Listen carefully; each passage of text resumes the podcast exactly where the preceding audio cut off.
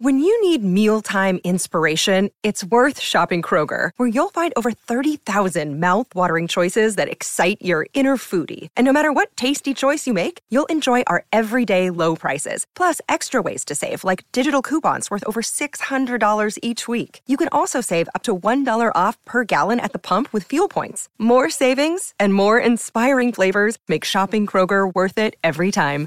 Kroger, fresh for everyone. Fuel restrictions apply. Michele, io te lo dico, quest'oggi volevo iniziare la puntata con una lettura da Romeo e Giulietta, però sarebbe iniziato in modo molto equivoco, perché sarebbe stato un Boldrin, Boldrin, perché sei tu Boldrin? E mi sa che non è proprio il caso, perché insomma siamo in mezzo alla settimana tematica su Shakespeare, volevo coinvolgerti su questi argomenti. Eh, però tu pensi che se inizi così pensano che ti sei innamorato per davvero? Sì, ma io sono innamorato di te, lo sai, però sono innamorato comunque in modo, in modo, in modo diciamo così intellettuale, ecco, mettiamola tutti così. Due, tutti e due, ma non diciamo ste robe in pubblico, dopo ci prendono sul serio. No, è vero, è vero, è vero, è vero. Quindi, quindi ciao, ben trovato e ben trovati a tutti quanti. E quest'oggi, quest'oggi io, eh, sapete, eh, lo ribadisco per chi magari sta ascoltando solo questa puntata e non ha sentito le altre, però ci sono delle puntate dedicate a Shakespeare eh, questa settimana su Daily Cogito. E, e, quindi come quella volta con Spinoza mi sono detto ma cerchiamo di coinvolgere anche il buon Mike in questa cosa e visto che tu mi hai proposto un argomento veramente veramente centrale nell'opera shakespeariana, beh allora ho detto tuffiamoci a capofitto perché oggi parliamo del conflitto intergenerazionale che è una cosa che oggigiorno si discute tantissimo che ha, soprattutto a livello per esempio dei, di, di internet è sempre molto forte e che noi pensiamo sia una cosa della nostra epoca, in realtà quando leggiamo il buon Guglielmone ci accorgiamo che è una cosa che esiste fin dalla notte dei tempi. Sempre stata, no? Sempre stata, sempre stata. Declinata in maniere diverse, da un intellettuale della tua fatta mi aspetterei immediatamente la citazione perlomeno dell'Edipo Re, perlomeno. Eh beh, quale citazione? Eh, t- tutta l'opera bisogna citare perché è tutto eh, appunto, su quello. No, no. non la citazione dall'Edipo Re, ma dell'Edipo ah, La citazione dell'Edipo Re, beh sì, giusto, giusto. Re. E... Tanto per andare lì, ma insomma... Sì, esatto, esatto. Quindi eh, sperando di non, di non, finire in argomenti, anzi sperando di finire in argomenti fin troppo scabrosi, perché sicuramente parleremo anche di incesto, oltre che di omicidi et similia, però la cosa veramente interessante è appunto accorgersi che eh, ci sono tantissime opere shakespeariane, come il Re Lear, come il Romeo e Giulietta, eh, o Giulietta Romeo che si, voglia, che si voglia dire, che tratta proprio di questo, cioè della difficoltà di una generazione giovane di riuscire a connettersi con una generazione meno giovane e viceversa. Eh, e ci piacerebbe oggi affrontare questa tematica dal punto di vista ovviamente filosofico, eh, magari anche psicologico, però anche dal punto di vista economico. E io vorrei prima di lanciarci in questa disamina, però voglio fare subito un consiglio di lettura che non è shakespeariano, ma è del mio caro amico Ferdinando Menga, che ha scritto un bellissimo libro qualche anno fa che si intitola Lo scandalo del futuro per una giustizia intergenerazionale, che cerca di scandagliare i modi con cui nel Novecento la filosofia ha affrontato questa tematica, ovviamente senza risolverla, perché forse è una tematica irrisolvibile. Quindi trovate il link in descrizione, leggetevelo perché è un bellissimo libretto. E quindi Mike, eh, tu, tu cosa ne dici? Quali, quali, sono le radici secondo te di, questa, di questo conflitto così apparentemente irrisolvibile fra generazioni? Vuoi la risposta seria o vuoi la risposta di oggi? Perché la risposta di oggi... Beh, partiamo, partiamo dalla cioè, risposta di oggi. momento perché uno mi ha scritto mezz'ora fa dicendo professore guardi che non hanno capito la sua battuta, vado su, su dopo te la racconto. No, allora facciamo prima la risposta seria, poi la risposta che tra l'altro dice che come sempre no, conferma che le nuove generazioni, quando ci siamo passati tutti, uh, hanno una forma di arroganza e di, e di convinzione di aver capito tutto uh, e di sottovalutazione di quello che hanno ricevuto dalle precedenti, che è tipica, eterna nella storia dell'essere umano e che questa corrente non cambia, la storia te la racconto dopo. Ma sai, Riccardo, c'è sempre stata ed è una semplice ragione. Vuoi che te la dica la mia versione brutale, brutale da, da, da sociobiologo semidilettante? Siamo qua per questo, siamo qua per Tu poi sei uno che segue queste cose, no? che alla fine il nostro cervello, eccetera, eh, le nostre pulsioni fondamentali sono antiche per carità, alcune si saranno anche evolute e selezionate negli ultimi 10-15 mila anni, come alcuni colleghi sostengono, però è grosso.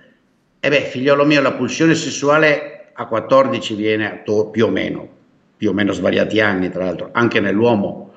E quindi il padre te lo vuoi far fuori perché bene o male qualcosa devi scopare, anche se sei un hunter gatherer.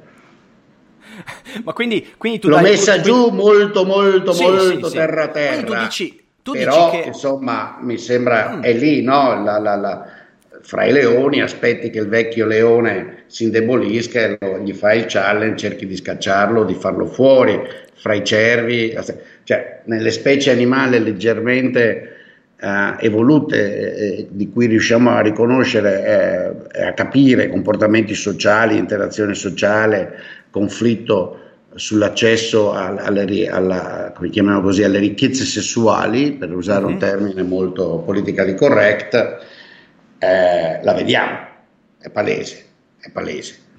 Quindi tu sei, tu quindi- sei d'accordo con quello che potremmo definire quindi- una sorta di pansessualismo in questo caso, cioè è tutto, è tutto eh, si può far risalire tutto alla pulsione sessuale da questo punto di vista. Ma non è che sia.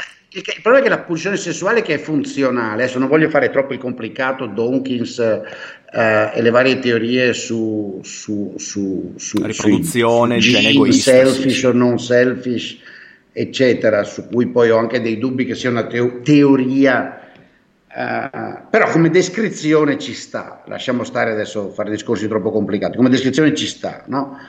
Eh, e quindi la pulsione sessuale è funzionale a una certa sopravvivenza e l'accesso al potere, alle risorse e quindi anche alle prestazioni sessuali delle donne da parte del maschio anzitutto è fondamentale. Mhm. Viceversa, eh, insomma, è lì Mozart, no?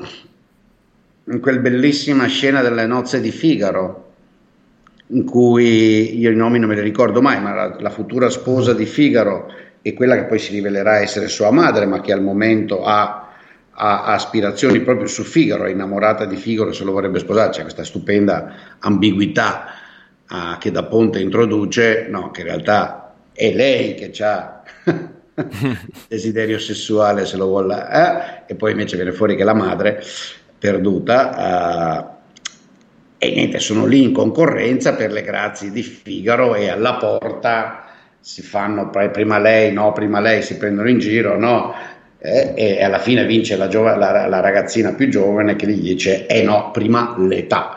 Ah, Certo, certo, eh, certo, certo. Quindi c'è anche eh, dal lato femminile, e di nuovo Shakespeare era venuto prima, certo, ma lì Mozart è chiarissima. Io que- così la vedo. E Shakespeare, devo dire, sai, ci hanno scritto parecchio sull'utilizzo politico del dramma, che quello fosse una era, ma tutte le ere spesso vengono lette come di grande transizione, di grande conflitto. In Shakespeare comunque è molto evidente, sì, in Re Lear in Sì, particolare. e c'è, e c'è, una- c'è un aspetto, allora, perché tu giustamente hai parlato molto in questo caso di quello che è la motivazione del conflitto da parte della generazione più giovane, ok? Quindi la generazione più giovane si sente di voler, tra virgolette, usurpare il titolo dei, eh, di coloro che hanno già avuto eh, il loro- le loro risorse, di coloro che stanno dettando legge, tra virgolette, quindi c'è questo, questo attacco. Dall'altra parte, io trovo che in Shakespeare, soprattutto in- eh, nelle opere del Re Lear e, del, mm, e anche di Romeo e Giulietta, ci sia un movimento anche contrario. È per questo che, sai, il pansessualismo è una teoria molto affascinante,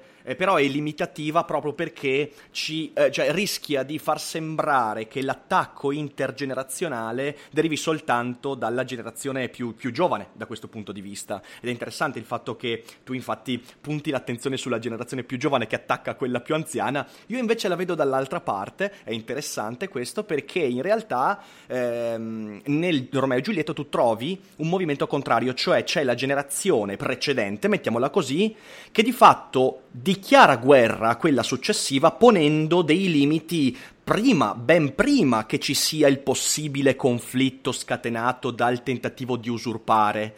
E questo è interessante perché da un lato c'è, io sono d'accordo sulla pulsione sessuale che si traduce nel voler acquisire le risorse dei vecchi da parte dei giovani, però da parte dei vecchi, tra virgolette, c'è anche la necessità di veder perpetrare il proprio ordine simbolico. E quindi c'è anche un atto che non ha soltanto un che di sessuale, anche se pure in quel caso lì potremmo dire che c'è la necessità di far persistere la propria predominanza, però ecco la teoria pansessualista ha quel difetto lì, va bene per ogni cosa e quindi non è manco falsificabile, perciò... Eh, boh. No, no, no, no, no, no, cioè vuoi parlare seriamente o ti lascio andare se vuoi, eh? perché No, no finisco, finisco, finisco, il discorso. Allora, poi, poi non è pansessualista, non... da dove viene questo termine pansessualista? Ma no, vabbè, ma era una semplificazione, era il freudismo, pansessualismo, il pansessualismo freudiano. Non c'è cioè niente senso... Freud, tutto questo. Mm, ok, ok, no, ma adesso ci arriviamo, adesso ci arriviamo, adesso ci arriviamo. E dicevo, c'è in realtà una spinta che è proprio quella, la spinta verso l'immortalità, cioè la generazione precedente, perché pone in atto una guerra prima ancora che la generazione nuova abbia gli strumenti per mettere in atto la propria battaglia? Perché in realtà teme enormemente il momento in cui il proprio ordine simbolico verrà meno. E io credo che questo sia molto molto chiaro, per esempio, nel modo in cui oggi vengono utilizzati i media tradizionali tradizionali proprio da quella generazione che si vede messa in crisi da quello che è eh, la novità che sta avanzando, eccetera, eccetera. E per me è Uh, è, esemplifi- cioè proprio è un esempio perfetto quella volta che sono stato al fe- Festival della Comunicazione e ho sentito parlare Furio Colombo di Facebook, ok? Fe- eh, Furio Colombo ha fatto una conferenza molto lunga demonizzando i social network. Vabbè, però cazzo, tu, tu, tu, vuoi vincere faccia, spari sulla croce Sì, sì, sì, sì, voglio vincere Colombo, facilissimo. Cazzo. No, ma la cosa divertente Ma Furio Colombo il problema non è l'età, è uno che ha servito gli agnelli tutta la vita facendo il figo da New York non sa un cazzo. Però la cosa divertente, sai qual è? È che a quella eh no, conferenza... Adesso ti tiro fuori io il cretinetto trentenne che è venuto a spiegarmi la roba Ma adesso parliamo anche di E so per un Furio di... Colombo c'è un cretinetto che pensa che io no, non so leggere nemmeno gli articoli che posto, dai. Insomma, Vabbè, no, scusami. Conferen- a quella conferenza. Oggi sono fine... polemico con i giovani perché ne ho appena incontrati 15 su Twitter che mi fanno vergognare di essere al mondo. Ci Va piace, avanti. Piace, a quella conferenza cosa disse Furio Colombo? Dai, e appunto disse, tirò fuori un sacco di buffale dicendo che Facebook rovi- sta rovinando tutto, che Amazon è un disastro, che YouTube rimbecillisce tutto. E io alla fine ho alzato la mano e gli ho detto: Mi scusi, dottor Colombo, mi scusi, ma, ma quali social network ha lei? Io non ho social network. È stato bellissimo, è stato bellissimo. C'è, stata, c'è stato Ma forse non aveva capito che eh, Facebook lo chiamavate social ne- network. Capito? No, no, lui non ha nessun social network, cioè lui non ha Facebook, non ha niente di tutto questo, però ha le idee molto chiare, ha le idee molto chiare su quello che questi strumenti sono, capito?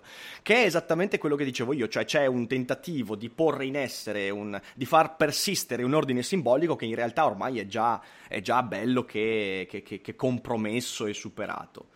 Però adesso racconta, racconta l'aneddoto. Racconta no, l'aneddoto. no, quella la racconto dopo, ti immagini, è così secondaria. No, mi interessa di più questa cosa qua. Anzitutto non è vero, ho appena mm-hmm. trovato una pagina, probabilmente creata da quelli del Fatto Quotidiano, perché la crearono anche a me, quando scrivevo editoriali per loro. Sì. E su Facebook si chiama Furio Colombo, c'è la faccia di Furio Colombo tutto pettinato così, col classico gesto okay. del le grand pensateur, le penseur. Uh-huh. Le, pens- le penseur, ah, sì, sì potrebbero essere libri. Oh. E cos'è che dice? Cos'è che dice? Trump Power, 12 euro in libreria in edicola con il fatto quotidiano, insomma la pubblicità della sua stronzata e dei suoi articoli. Sì, evidentemente non lo fa lui, si vede, editoriale a un massimo di oh, 55 like in, in un caso, quando sì, il fatto quotidiano compie 10 anni. Nulla di quella sì, d'accordo, però c'era anche lui. Allora, adesso lasciamo stare il pansessualismo che non c'entra niente. Okay. Uh, e lasciamo stare Freud che neppure c'entra in tutto questo.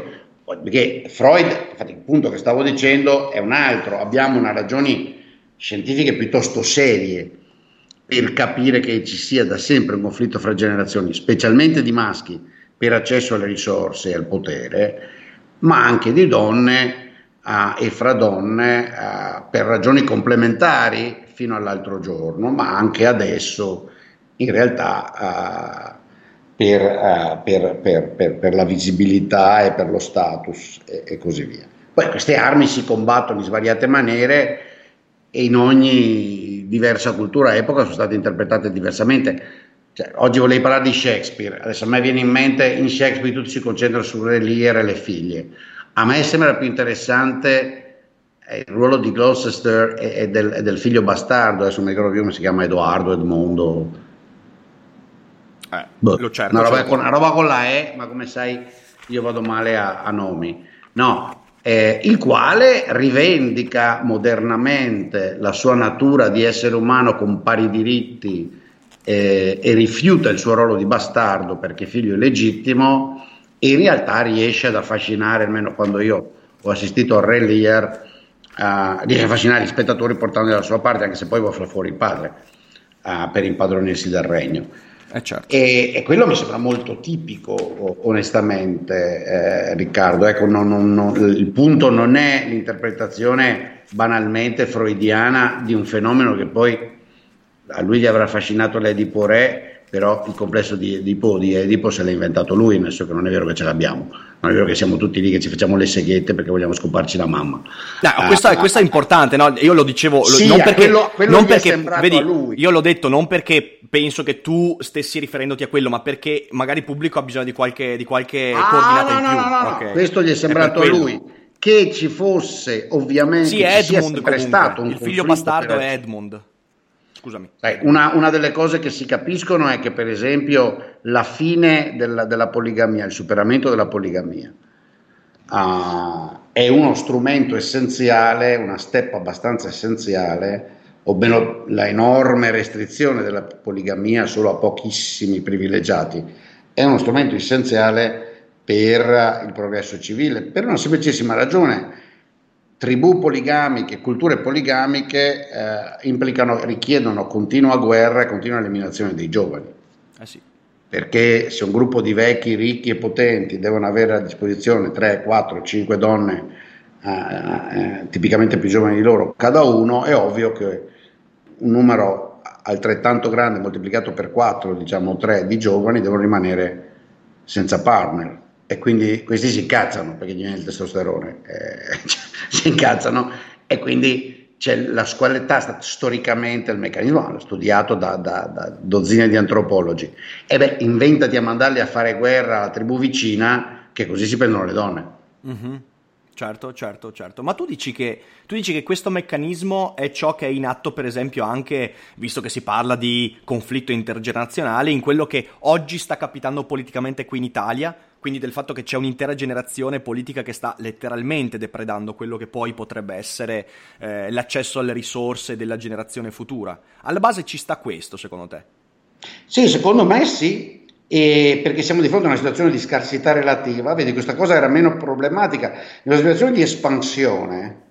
Mm-hmm no? tu hai la mia età o, o, anche 10 anni di meno, anche 15 oggi mi sembra, e ovviamente se ne hai 10 di più, per chi non ci seguisse, io ne ho 63 compiuti da un po'.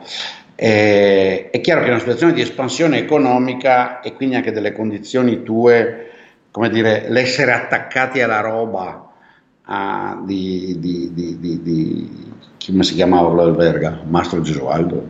Gesualdo, sì. Eh, memoria a, avviene meno in una situazione come, la segue, come quella corrente, no? dove poca, il paese ha poca crescita, uh, il paese non è ottimista, gli anziani stessi percepiscono che i loro investimenti, i loro risparmi non vanno particolarmente bene. Sai, molti di questi sono seduti su delle, che noi diciamo, hai le, le case nel centro di Milano costano sempre più. Sì, ma nel centro di Milano il valore medio della casa in giro per l'Italia è crollato di un 30-35% negli ultimi 10-15 anni.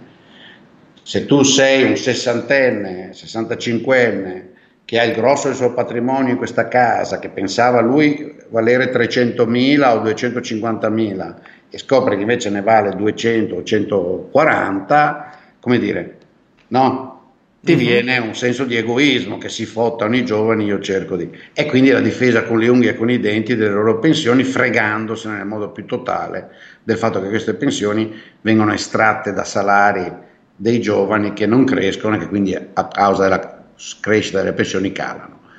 Uh, quanto, in, quanto, conscio tutto questo sia, quanto sia manipolato dalla retorica del io ho lavorato 43 anni e ne ho 65, guarda Riccardo non lo so, non l'ho mai capito devo dire. Sai, c'è anche, c'è anche, eh, su questo io sono molto d'accordo, però c'è anche un altro aspetto, e allora mi ricollego un po' a uh, Giulietta Romeo, ok? Che, che, è un, che, è un, dramma che parla proprio del, del, del conflitto fra due generazioni. E io credo che il meccanismo che hai appena descritto in realtà sia in buona parte inconscio per un semplice fatto, e lì secondo me viene spiegato benissimo, perché il conflitto fra le due famiglie che si protrae da secoli, eh, di fatto non ha nessun tipo di motivazione ad essere portato avanti, anzi nel dramma si dice addirittura che a un certo punto cioè, ci si è dimenticati del perché si è, si è, in guerra, si è in conflitto, molto spesso i conflitti vengono passati di generazione in generazione e quando vengono dati per scontati poi si perde il motivo. E c'è quella parte, adesso purtroppo non ho segnato il, il passo, però in cui eh, i personaggi si chiedono proprio ma perché noi non possiamo fare delle cose che in realtà sono molto naturali perché alle spalle ci sono questi tipi di scelte. In realtà realtà lì c'è, c'è, c'è un aspetto uh, che, su cui Shakespeare può, può dirci molto sul nostro tempo, che è quello del fatto che tu cerchi di mantenere un ordine ben preciso, che in quel caso è quello del conflitto fra due famiglie, che non hanno più senso di stare, non, non c'è più senso per quel conflitto, perché in realtà tu temi, temi il fatto di dover vedere che il mondo in cui hai creduto finora non esiste più. Perciò è completamente inconscio, perché in realtà queste sono due famiglie che si sono fatte del male in ogni modo possibile. Ogni membro della famiglia ne ha tratto delle cose terrificanti. E in effetti poi è una tragedia, perché come in tutte quelle di Shakespeare, di fatto tutti, tutti quanti perdono, non c'è uno solo che vince. E allora mi chiedo eh, come eh, come si, come si, può dirimere questa matassa, se si può effettivamente dirimere, fra quella che è la tendenza di Giulietta Romeo, che però in realtà no, loro non stanno neanche mettendo in crisi le risorse delle loro famiglie, cioè nel senso non sono, sono due personaggi che... Eh beh, stanno, mettendo in, in, crisi le regole, ma sei matto, le regole, della, esatto, le regole. Eh, della trasmissione... Bravissimo. Eh, I matrimoni arrangiati, ma guarda che lo stesso di Gloucester, nel caso di Gloucester eh, del Re Lear, no, il primo figlio nasce da un matrimonio arrangiato e lui dice platealmente, se non ricordo male, che, che insomma, questa moglie, questo matrimonio combinato non gli piaceva per niente, ha fatto sesso perché doveva avere la prole, punto, certo, e invece certo. l'altra è stata una passione, si è divertito certo. tantissimo e la lava la fava. E Romeo e Giulietta è lo stesso, no? C'è un conflitto di potere fra due famiglie, se non ricordo male, no? I, sì, sì, i Capuleti certo. e i Montecchi. È una di quelle esatto. guerre dinastiche che durano da sempre, è una guerra per il potere e quindi tutte le generazioni di ognuna delle due dinastie devono combattere per, contro l'altra e questi due la violano. Eh, ma e, e, lì, c'è, e lì, c'è roba, lì, c'è, una roba, potente, cioè nel senso è il fatto che è un meccanismo completamente inconscio. Cioè, nessuno dei singoli personaggi vuole che accada quella roba lì. E quella è la cosa veramente interessante. Cioè, non c'è un personaggio che dice il perché quel conflitto deve permanere. Però in realtà, quando poi si entra, ed è il meccanismo della tribalizzazione che dicevi tu, cioè quando si entra nel meccanismo della tribalizzazione, tutti quanti si comportano in un certo modo anche se singolarmente nessuno di loro dice ah noi ci comportiamo così per questo motivo, a differenza che nel Relir, perché giustamente come hai fatto notare nel Relir c'è la consapevolezza del perché si protrae un certo comportamento. Questa cosa qua è interessante perché a me ricorda molto quello che sta succedendo oggi, cioè tu pensa soltanto a tutto il discorso di quota 100, del reddito di cittadinanza, di queste cose qua. In realtà io mi accorgo che quando tu vai a dialogare singolarmente con le persone che sostengono certe misure, se tu vai al fondo non è che riescono a trovarti veramente dei motivi per cui sostenerle, però poi quando questo entra nell'ordine politico e quindi simbolico, allora tutti vanno in quella direzione, che è un meccanismo, è un meccanismo perverso da un certo punto di vista, eh, perché si sostiene sul nulla, certo, cioè, si sostiene sul fatto che eh, nessuno ne guadagna veramente potremmo fare questo parallelismo ardito, il conflitto fra i Capuleti e i Montecchi ha, ha, ha lo ste, lo stesso, la stessa valenza simbolica delle politiche del governo italiano attuale, cioè tutti quanti ne stiamo perdendo, singolarmente anche quelli a sostegno di queste misure non sanno bene motivare perché si fanno, se non per un malcelato senso appunto di, di, di sussidiarietà o queste cose qua, Anzi, tutti quanti riescono ad ammettere che si sta facendo anche un danno, che si sta facendo ricadere un costo sulle spalle di quelli che verranno domani, moltiplicando i motivi di conflitto, però poi collettivamente, quando si entra in gruppo, si diventa tribù. Cioè si perde quella consapevolezza e si dice tutti, ah no, va bene così, cioè, andiamo avanti. Ma, ma guarda che questo succede ed è molto divertente. Io francamente, sarà per la gente che frequento, sarà per il lavoro che faccio, mi identifico molto poco con quelli della mia età e con i loro stili di vita, tant'è che, che vivo diversamente uh, da molti de, de, dei miei coetanei e mi comporto diversamente, mi vesto addirittura diversamente, cercando di non Fai cadere video su YouTube, cioè, Ah sì, faccio perfino i video su YouTube. Pensate. Cosa fai? Michele, ma, co- ma... Però, però, non ascoltavo Aldo, Giovanni e Giacomo quando mio figlio aveva dieci anni, come ti rivelerò okay, fra un attimo. Uh, perché sono, cosa vuoi, un uomo all'antica che non sa distinguere. E quindi non mi identifico molto. Uh, però, sai, e niente, l'unica roba che riesco a dirti è che ho, ho sempre trovato invece affascinanti, forse, alle rappresentazioni, l'intellettualizzazione e le diverse forme di questo conflitto, perché è una vera tragedia. Um, di mezzo non ci sono gli dei, non ci sono di mezzo, però è una tragedia, nel senso che ci sono di mezzo anche i principi della, della, della, della società o della polis ed è inevitabile, come tutte le tragedie, nel senso che è proprio brutalmente inevitabile mm-hmm. uh, con tutti i suoi bias che a volte portano anche al ridicolo, no? l'arroganza degli uni e degli altri nell'inventarsi una totalità. Tutti i giovani sono sfaticati e inutili, esatto, tutti esatto. i vecchi sono tronfi e stupidi e sciocchezze. Uh, però io la vedo come tale, davvero la leggo come eh, l'eterna vitale lotta e conflitto uh, fra generazioni per il ruolo, perché abbiamo voglia di dominare, di controllare, di avere, di possedere. E quindi a un certo punto vogliamo togliere di mezzo i vecchi da un lato e i vecchi, siccome non hanno nessuna... Tra l'altro questa roba vecchi giovani è un po'...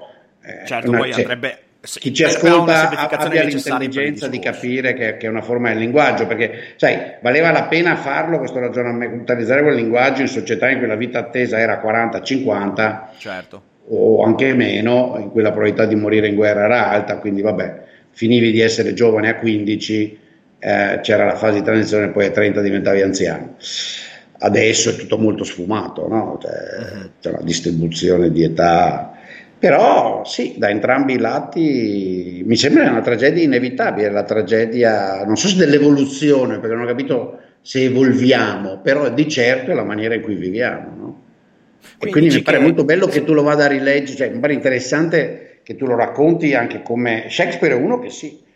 Da quello, sì, adesso non mi ricordo più bene, una volta lo avevo letto tanto quando ero molto appassionato di letteratura, sono molti anni che non leggo assolutamente nulla, ma lui pure ha avuto storie complicate con i genitori, no? Infatti, di Beh, conf- sì, Tieni conto, tieni conto, che biograficamente Shakespeare sfugge sempre molto rispetto ad altri autori, però da quanto si sa, sì, lui, lui, ha vissuto, beh c'è un motivo per cui è uno dei temi ricorrenti di tutte quante le sue tragedie, questo conflitto, lui sì ha avuto dei problemi con genitori, ha avuto problemi con, eh, con sì, anche, anche soltanto il problema dell'accettazione sociale di quello che lui faceva eh, voglio dire, è vissuto comunque in un'epoca in cui il Tito Andronico... Sì, loro erano ancora delinquenti, se facevi teatro eh, eri o, o bravissimo, so, bravissimo. poco di quindi, quindi, lui la sentiva molto forte quella cosa lì.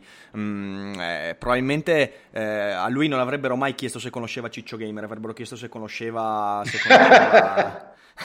se conoscevo i teatranti contemporanei, adesso non, non, non mi so, Thomas Dai, per esempio, che era uno, uno, dei, uno, dei, drammaturghi contemporanei a lui. Quindi eh, quindi sì, lui l'ha vissuta in prima, in prima persona. E c'è, c'è, è, interessante ragionarci perché, perché, poi, sai, in questi giorni io sto, eh, non so se c'è un'iniziativa eh, che io ho firmato, sottoscritto, non so se tu la conosci, c'è un'iniziativa, sicuramente qualcuno te l'ha mandata, che è l'iniziativa Figli Costituenti, che è questo tentativo di... Sì, sì, tu sai, ed io l'ho anche criticata, se vuoi ne parliamo, forse adesso oggi sta diventando troppo... Non l'ho criticata perché sia sbagliata, ma perché, come ho spiegato ad alcuni, secondo me visto che le risorse, almeno in un certo mondo, sono veramente scarse di tempo e di energie, uh-huh. eh, questo mi sembra un investimento, non c'è nulla di male eh, con l'idea, uh-huh. per carità. Però fra tutti gli investimenti di risorse, di sforzi, di energia possibili, questo non mi pare quello più alto payoff. Ma io, io, ti dico, io ho, ho, aderito all'iniziativa semplicemente perché mi pare che sia un modo per creare una mentalità che dica una cosa fondamentale, che è vero che fino a questo momento il conflitto generazionale proprio da un punto di vista evolutivo e anche biologico è insito in noi ed è inevitabile, però ciò non significa che la cultura, anche quella politica, possa eventualmente cominciare a guardare un po' più in là rispetto a quello che è il conflitto generazionale to cure, quindi pensare anche a come investire qualcosa affinché da questo conflitto inevitabile nasca una sorta di dote successiva per la generazione che oggi è quella giovane. Quindi è almeno, almeno la creazione di una mentalità secondo me è importante. E poi che sia, che sia percorribile o meno, questo, questo lo, lo, vedremo successivamente. Però mi veniva in mente così perché visto che parliamo di, eh, di, di, di etica intergenerazionale, sicuramente eh, porre...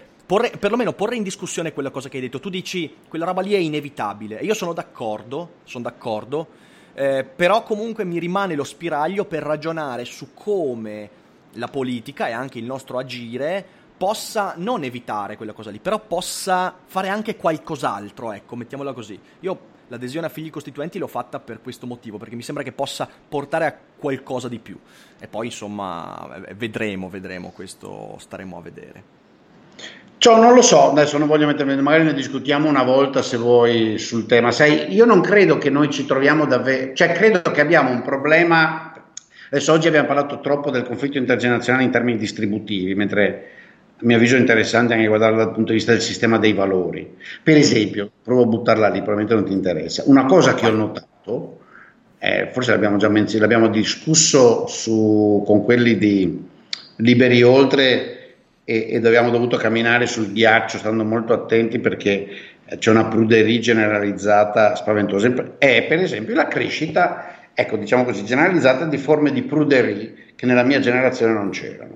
Ci sono forme di, almeno nella vita pubblica, di inibizione sessuale, di parole che non si possono dire, cose che non si possono fare, che io trovo ah, divertenti come cambiamento morale da, dai, dai, vecchi giovani. E se nella generazione mia uh, la reazione delle mie coetanee alle madri era Madonna, ti copri tutto, io metto la minigonna, io sto con la trasparenza eh, poi a un certo punto è diventata mi tolgo il reggiseno al mare e se posso mi tolgo anche le mutandine, adesso è diventata oh madonna, mamma come sei passé, è sempre con la minigonna, c'è la trasparenza, al mare stai addirittura con le tette al vento, io mi vergogno e, e io la trovo molto divertente perché sì, ovviamente non c'è nessuna funzionalità in tutto questo. Beh, è, è, è potremmo non c'è nulla dire, di progressivo, questo, capisci? Questo è un punto, distinguersi. Certo, è un punto interessante questo, non avevo mai pensato al... Sì, non avevo mai pensato al... perché quello di cui parli è una piccola parte di quel mondo vasto che si chiama politicamente corretto e non avevo mai pensato a questo. No, no, scusami, la seguente roba, no, non è il politicamente corretto, questo è generalizzato nelle spiagge italiane, non ho visto una persona con di età inferiore ai 35 anni in topless. Vent'anni fa 60%. Ho capito, neanche tu in topless, quindi anche tu con il reggiseno, Mike. Ah vai, va bene, una donna, dai. Bravo, no, no, comunque... giustissimo, mai fregato. no, questo, questo, questo, è interessante, questo è interessante, devo, devo, non, non, ho una risposta così su due piedi perché devo rifletterci, però mi Ma hai fatto... Cioè, da, da, io non era un acquisito, era un'osservazione sul fatto che sì, questo sì, conflitto uh, avviene a moltissime dimensioni. Sì. E, e in, uh, in, varie forme, quella culturale del distinguersi, nel caso delle donne, ma anche degli uomini, ha molto a che fare col distinguersi col, con l'apparire diverso, col corrisp- e quindi anche a rispondere a criteri morali. Quindi quando la, la 25enne o la 22enne o la 18enne dice alla quarantenne madre o zia o amica o cinquantenne, ma insomma che imbarazzante, uh, c'è il mini slip, oh, siamo andati usciti, giri sempre con i tacchi e la, è, è, molto diverso. Cioè io lo trovo un altro dei tanti segnali. In altri tempi, insomma, l'oscillazione delle mode, l'oscillazione da quando esiste la, la società europea un po' liberata, eh, ma anche ai tempi dei romani, voglio, de, fra uh, i vestiti che esibiscono le forme femminili e i vestiti che li nascondono. Mm-hmm. Mm-hmm, sì, sì, beh, questo, questo, indubbiamente, questo indubbiamente. È interessante, interessante, questo magari potremmo... Non ti pare? A me sembra una delle tante forme in cui si manifesta il conflitto intergenerazionale. Eh, eh sì, cioè nel senso non, non, avevo mai fatto questo tipo di collegamento, quindi sicuramente potremmo tornarci, perché anche tutto il discorso, appunto, io ho parlato di politicamente corretto più che altro perché mi è venuto in mente proprio il discorso linguistico, quindi il discorso linguistico di usare certe parole o meno, che a livello linguistico è esattamente quello che tu esprimi con l'uso di certe svestizioni, mettiamola così. Eh, è interessante, dovremmo tornarci, però c'è bisogno di tempo per rifletterci e, e siamo già a 35 minuti, quindi non possiamo rifletterci. Va bene, va bene, allora... Insomma, abbiamo lanciato un po' di stimoli su Shakespeare e in realtà molto oltre Shakespeare, eh, ma, ma era, era, l'occasione giusta, quindi se voi avete qualche domanda, quesito, mm, mi raccomando non da anonimi, non da anonimi. no, no. no, allora adesso mi provochi. Dai, dai, raccontala velocemente, racconta perché mi ha fatto. Ah, no, brevemente, chi, chi sia interessato la troverà su Twitter andando ad esplorare, ne ho bannati tre quarti, adesso li banno tutti. Ma c'è una piccola storiella divertente di conflitto intergenerazionale, a mio avviso, io la leggo così. Adesso che io sono 63enne, d'altra parte c'è tutta questa gioventù trentenni molto che si ritengono brillanti, per lo sono tutto dell'internet, dello spettacolo e fanno le battute. Un cretinetto anonimo uh, che si è spacciato per questo e per quello, che era così stupido da pensare che eh, lui stava a offendere Burioni, perché Burioni si compra la Porsche, insomma, cretinate. Gli ho fatto osservare che era meglio che si qualificasse, perché quanto non aveva combinato niente in vita sua, ha pensato di qualificarsi facendo uno screenshot di Google Scholar Data di qualcuno, ah no, tanto, tanto no, avrei potuto essere di Einstein, uh, e dandomelo come guarda qua che bravo sono io, ce l'ho, ce l'ho lunghissimo. Io ho detto, beh, almeno metti il nome e il cognome, identifica, e sto Mona se ne è uscito col nome di Brazov. Ovviamente, eh, Brazov. Siccome, Brazov, eh, Aieie Brazov. Aieie Brazov. Eh, siccome mio figlio eh, ha trasformato anche me in un fanatico di Aldo Giovanni e Giacomo da quando Nicolò praticamente ha avuto il lume della ragione, ovviamente sapevo chi era. E siccome sapevo che viene usato continuamente per scherzi, sono andato a cercare. Ce n'è anche infatti chi ha pubblicato articoli, se vai su Google Scholar trovi della gente che ha, ha, ha infilato nella lista degli articoli per, per, battuto, nella lista di personaggi nell'articolo sto, sto, sto nome. Ne ho trovato uno su un giornale di questi eh, scandalistici che è una storia vera, cioè di uno che si spacciava, che aveva questo nome qua e che faceva lo spacciatore, non importa. Uh, e la cosa divertente è che l'articolo inizia dicendo che quello arrestato non è il personaggio interpretato da Aldo del trio Giovanni Vai, per cui appena metti il link ti esce. L'ho messo per prendere in giro sto Mona dicendo vabbè, visto che dato il tuo nome ti prendo sul serio, sei uno spacciatore di droga, ti metto nel cesso che io chiamo mute, non ti voglio più sentire, anche perché non ho tempo, vabbè, vabbè fai queste robe per ridere, non è che passi poi la vita dietro all'imbecille. Certo, oh, certo. una sequenza di imbecilli, tutti trentenni, tra cui giornalisti di Wired, uguali a lui, cioè, ah, che buona Boldrin, Boldrin, ci ha creduto. Danning Kruger, Danning Kruger come pane e volpe la mattina, eh.